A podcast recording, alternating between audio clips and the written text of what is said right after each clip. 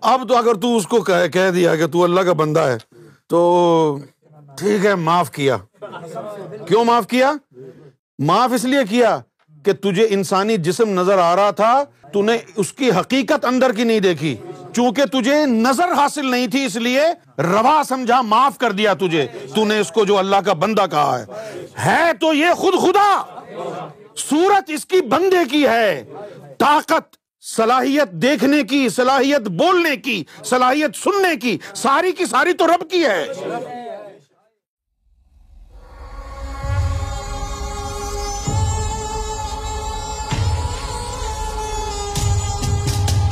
اچھا جی اب سلطان الفقرا کیا ہوتا ہے؟ اگر یہ نہیں سمجھا تو پھر بیکار ہے۔ ایک دن اللہ کو خیال آیا کہ میں دیکھوں، کیسا ہوں؟ تو اب یہ سمجھ لیں کہ اللہ کو خیال آیا۔ اللہ کی جگہ الف لکھ دیتے ہیں۔ اللہ کو خیال آیا کہ میں دیکھوں کیسا ہوں۔ تو اللہ کا جو حسن ہے وہ سامنے آ کے مجسم ہو گیا۔ یہ ادھر آ گیا۔ یہ کیا ہو گیا؟ اللہ کا حسن ہو گیا نا یہ۔ اس کو دیکھ کے اللہ جو ہے وہ سات دفعے اس نے جمبش لی۔ سات دفعے اس نے جمبش لی۔ ہندو ولی کہتے ہیں ناچا۔ مسلمان ولی کہتے ہیں صرف ہلا۔ بات تو ایک ہی ہے۔ اب یہ جو سات دفعے ہلا یا سات دفعے ناچا، ہر جمبش پہ ایک عکس بنتا گیا۔ ایک، دو، تین، چار، پانچ، چھ، سات۔ یہ ہو گئے تفل نوری۔ اب یہ روب ہیں۔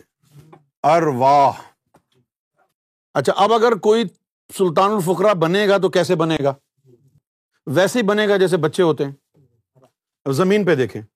زمین پہ حضور پاک ہے یہ حضور پاک کا قلب ہے۔ یہ اس ولی کا قلب ہے۔ یہ ولی ہو گیا، یہ حضور پاک ہو گئے۔ تو آپ کے تفل نوری سے نطفہ نور نکلے گا۔ نطفہ نور یہاں پر رہے گا۔ پھر نطفہ نور یہاں جائے گا۔ نور کا ایک ڈھانچہ بنے گا۔ پھر یہ ایک روح آسمانوں سے اس میں ڈالی جائے گی۔ نطفہ نور الگ ہے۔ اور اس کا سانچا روح الگ ہے۔ بھائی ایک اب اس کو سمجھانے کے لیے میں آپ کو مثال دیتا ہوں۔ سلطان اکباہو نے کہا کہ سلطان الفقرا کو اللہ کہا تو بجا ہے اور اللہ کا بندہ کہا تو روا ہے۔ ایک حدیث شریف میں آیا ازا تم الفخر فہو اللہ جو فخر میں کامل ہو گیا، وہ اللہ ہی ہو گیا۔ کیوں جی؟ اب سلطان باہو نے یہ بھی کہا کہ مجھے اللہ کہہ دو تو بجا ہے، اللہ کا بندہ کہو تو روا ہے۔ اور اس کے ساتھ ساتھ انہوں نے یہ بھی کہا کہ بغداد شہر دے میں ٹکڑے منگسا کرسا میرا میرا یہ کیوں کہا؟ کیونکہ ان کے تفل نوری میں کچھ نہ کچھ ظاہری حصہ غوث پاک کی طرف کا لگا ہوا تھا نا۔ ورنہ سلطان ہونے میں تو وہ بھی سلطان ہے، غوث پاک بھی سلطان ہے نا۔ تو پھر وہ غلام کیوں ہیں؟ ان کے تفل نوری میں ان کا حصہ بھی شامل ہے۔ تو اس طریقے سے ایک نطفہ نور جاتا ہے قلب میں، پھر اس نطفہ نور کا ڈھانچہ بنتا ہے قلب کے اندر۔ پھر اس کے اندر یہ ایک روح داخل ہوتی ہے۔ پھر یہ تفل پیدا ہوتا ہے کلب سے کلب سے نکلتا ہے۔ اچھا جی اب کیا ہوا؟ اب وہ ازا تم الفخر فہو اللہ، جو فخر میں کامل ہو گیا، وہ اللہ ہی ہو گیا۔ وہ اللہ کیسے ہو گیا؟ اب یہ جو تفل نوری ہے یہ یوں سمجھو کہ اللہ کی تصویر ہے چلتی پھرتی۔ اس تفل نوری کا وجود ہوتا ہے جیسے تمہارا ہے۔ تو اس تفل نوری کا جو وجود ہے اس کے اپنے سات لطیفے ہوتے ہیں۔ یہ تفل نوری ہے اس کے اپنے سات لطیفے ہیں۔ لطیفہ انا لطیفہ قلب لطیفہ روح۔ لطیفہ سری، لطیفہ خفی، لطیفہ اخفا، لطیفہ نفس۔ سات لطیفے ہوتے اور جس کے اندر آئے ہیں، سات اس کے اپنے ہیں۔ اب اس میں آ گیا بندے میں یہ۔ سات لطیفے اس کے ہیں، سات اس کے ہیں۔ تو سلطان الفقرا کے کتنے لطیفے ہو گئے؟ چودہ لطائف ہو گئے۔ آپ کے قلب کے اوپر تفل نوری کا قلب۔ وہ سنیے نا حدیث کہ میں اس کے ہاتھ بن جاتا ہوں جس سے وہ پکڑتا ہے۔ میں اس کی ٹانگیں بن جاتا ہوں جس سے وہ چلتا ہے۔ میں اس کی زبان بن جاتا ہوں جس سے وہ بولتا ہے۔ وہ کیسے ہوتا ہے کہ قلب کے اوپر قلب کا لطیفہ آ گیا نا؟ اب جب سلطان باہو کے قلب کے اوپر تفل نوری کا قلب آیا تو تفل نوری کے قلب نے کہا کہ تو بسم ہو جا، جل جا۔ تو جلے گا تو میں بیٹھوں گا۔ تو اس وقت انہوں نے کہا تھا کہ جس منزل نو عشق پہنچاوے، ایمان نو بھی خبر نہ کائی۔ اے میرے اپنے قلب، تجھ میں تو ایمان ہے نا؟ او جا تو، اس کو آنے دے اندر۔ یہ مطلب ہوا۔ جس منزل نو عشق پہنچاوے، ایمان نو بھی خبر نہ کائی۔ میرا عشق سلامت رکھیو باؤ ایمان نو دیوں دروئی اس کا مطلب یہی تھا نا کہ ان کا جو اپنا لطیفہ قلب تھا، اس کے اوپر تفل نوری کا قلب آ گیا۔ اس کا قبضہ ہو گیا۔ ان کا جو لطیفہ روح تھا، اس کے اوپر اس کا لطیفہ آ گیا۔ سری کے اوپر اس کا لطیفہ آ گیا۔ تو اب وہ سنے گا، سلطان، تمہاری بات، تو اس کے تو سری کے اوپر تفل نوری کا سری آ گیا۔ ہے اب تو اللہ سن رہا ہے۔ اب تو اللہ سن رہا ہے۔ کیوں جی پھر لطیفہ، تیرے لطیفہ اخفا کے اوپر۔ تفل نوری کا لطیفہ اخفا آ گیا نا۔ تو لطیفہ اخفا سے تو تو بولتا تھا نا۔ زبان کو بلواتا ہے نا لطیفہ اخفا۔ اس کے اوپر تفل نوری کا لطیفہ اخفا آ گیا۔ تو اب کون بولے گا؟ اب تو اللہ بولے گا نا۔ گفت گفتہ اللہ بود گر کے حلقوم عبد اللہ بود ایسی ہستیوں کے لیے کہا کہ میرے وچ میرا یار بول دا میں نہیں بول دی میں نہیں بول دی لوکو، میرے وچ میرا یار بول دا وہ یار کب بولے گا؟ جب تیری بولنے والی چیز کے اوپر یار کی بولنے والی چیز آ جائے گی، تبھی یار بولے گا نا۔ لطیفہ اخبا وہ آ گیا۔ وہ تیرے لطیفے نیچے تفے نوری کے لطیفے اوپر ہو گئے۔ تو اب کہا کہ ازا تم الفخر فہو اللہ۔ اب اس کے ہر چیز پر اللہ کی چیزوں کا قبضہ ہو گیا نا۔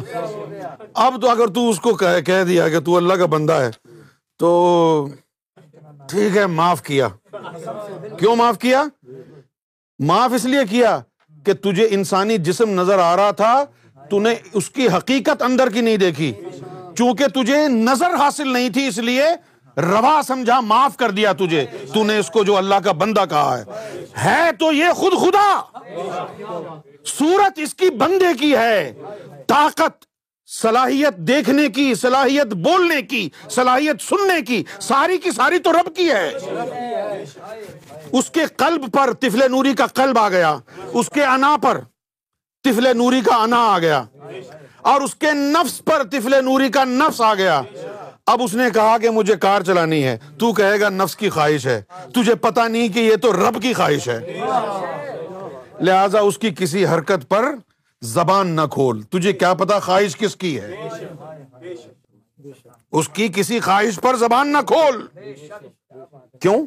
رب کی خواہش کیسے ہو گئی؟ سرکار گور شاہی نے ایک دفعہ فرمایا کہ ایک دن ہمارے نفس نے کہا۔ کس نے؟ سرکار گور شاہی کے نفس نے کہا کہ چاول کھانے ہیں۔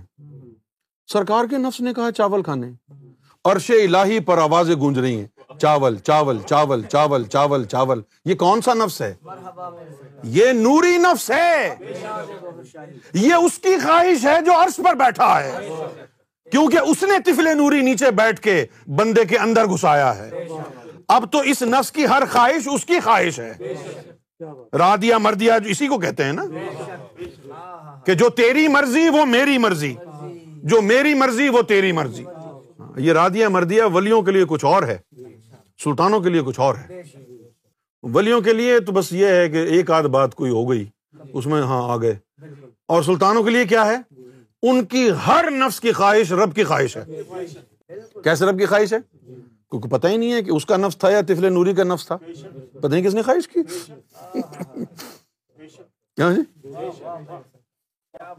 اس کو تو پتہ ہی نہیں چلے گا نا کہ کس کی خواہش ہوئی ہے۔ اس لیے اب یہ ہر لطیفے کے اوپر وہ آ گیا۔ اچھا اب جو ہے، یہاں پر یہ نقطہ سمجھنا ہے کہ جب یہ تفل نوری اندر آتا ہے، تو پھر فنا کیا ہے اور بقا کیا ہے؟ تفل نوری آیا اندر۔ سب سے پہلے اس نے قلب کو کہا کہ آؤ جی گلے لگ جاؤ۔ قلب کے جسے جب اس تفل نوری سے گلے لگے، اس کی تاب نہ لا سکے، جل گئے۔ پھر روح کے جسوں کو کہا، گلے لگ جاؤ۔ تاب نہ لا سکے، جل گئے۔ نفس کے جسوں کو کہا، گلے لگ جاؤ۔ تاب نہ لا سکے، جل گئے۔ سب کچھ جل گیا، مقام فنائیت ہے۔ پھر جو جل گیا، اس کی جگہ وہ لطیفے آ کے بیٹھ گئے۔ یہ مقام بقا ہے۔ یہ کیا ہے؟ یہ مقام بقا ہے۔ اب صورت اسی کی ہے۔ تم اس کو انسان کا نطفہ کہہ دو، تمہاری مرضی۔ ٹھیک ہے نا؟ سلطان الفقرا کو انسان کہنا اللہ کی بارگاہ میں بہتان لگانا ہے۔ کیونکہ تو اللہ کو انسان کہہ رہا ہے۔ اس گھر میں اگر پریزیڈنٹ رہتا ہے تو تجھے کہنا پڑے گا نہیں یہ پریزیڈنٹ کا گھر ہے؟ تو نے صرف گھر کیوں کہا؟ تو اس گھر میں رب رہتا ہے۔ تو کم سے کم اس کو رب کا گھر کہ اگر رب کہتے ہوئے تیری جان جاتی ہے تو۔ انسان کیوں کہہ رہا ہے؟ انسان تو ختم ہو گیا۔ جب تفل نوری نے آ کے اس کے لطائف کو گلے لگا کر بسم کر دیا تھا، وہ مقام فنائیت تھا، انسان ختم ہو گیا۔ دائرہ انسانیت سے خارج ہو گیا۔ سرکار نے فرمایا کہ وہ دل ہی نہ رہا تلت کیا بیگانا کیا۔ وہ دل ہی نہ رہا۔ تو اب یہاں سے ثابت ہوا کہ جو بھی سلطان ہوگا وہ محمد الرسول اللہ صلی اللہ علیہ و وسلم کی باطنی اولاد، باطنی فرزند ہوگا۔ اس کا شجرا نصب کیا پوچھیں گے آپ؟ جب سرکار نے دین لاہی لکھ لی امیرکا میں تھے، تو ایک دن فرمایا کہ آؤ میں تمہیں جو ہے تفل نوری کے، سلطانوں کے جو ہائی ویز ہیں باطن میں، وہ دکھاتا ہوں۔ سمجھاتا ہوں۔ اور فرمانے لگے ہو سکتا ہے کبھی تم تمہارا پالا پڑ جائے اس راستے سے۔ کسی کا بھی۔ تو پھر وہ بتایا کہ تفل نوری پرواز کیسے کرتا ہے؟ باطنی پرواز۔ کیسے جاتا ہے؟ ان کے ہائی ویز ہیں۔ منٹوں سیکنڈوں پہ جو ہے، جس طرح وہ ٹرام نہیں چلتی ہے، تو اوپر جو ہے تارے لگی ہوئی ہوتی ہیں۔ تاروں سے جڑی ہوئی ہوتی ہے، تو ٹرام چلتی رہتی ہے۔ اسی طرح یہ بھی ایک تار سے جڑے ہوتے ہیں۔ اور یہ اسی کے اوپر جو ہے اپنا سفر کرتے ہیں۔ اچھا مجھے بتائیے کہ آپ کو یہ سمجھ میں آ گیا کہ تفل نوری کیا ہے؟ اچھا اب آپ کو اگر یہ کہا جائے کہ امام مہدی علیہ السلاۃ والسلام کے پاس ایک تفل نوری ہے اور ایک عکس اول ہے، تو سمجھ میں آ جائے گی بات؟ چلو، ابھی اس کو رہنے دیتے ہیں۔ پھر کسی وقت اس کے اوپر گفتگو کریں گے کہ ایک عکس اول اور پھر تفل نوری۔ اب اس کا مطلب کیا ہے؟ یہ پھر کبھی اور بیان کریں گے۔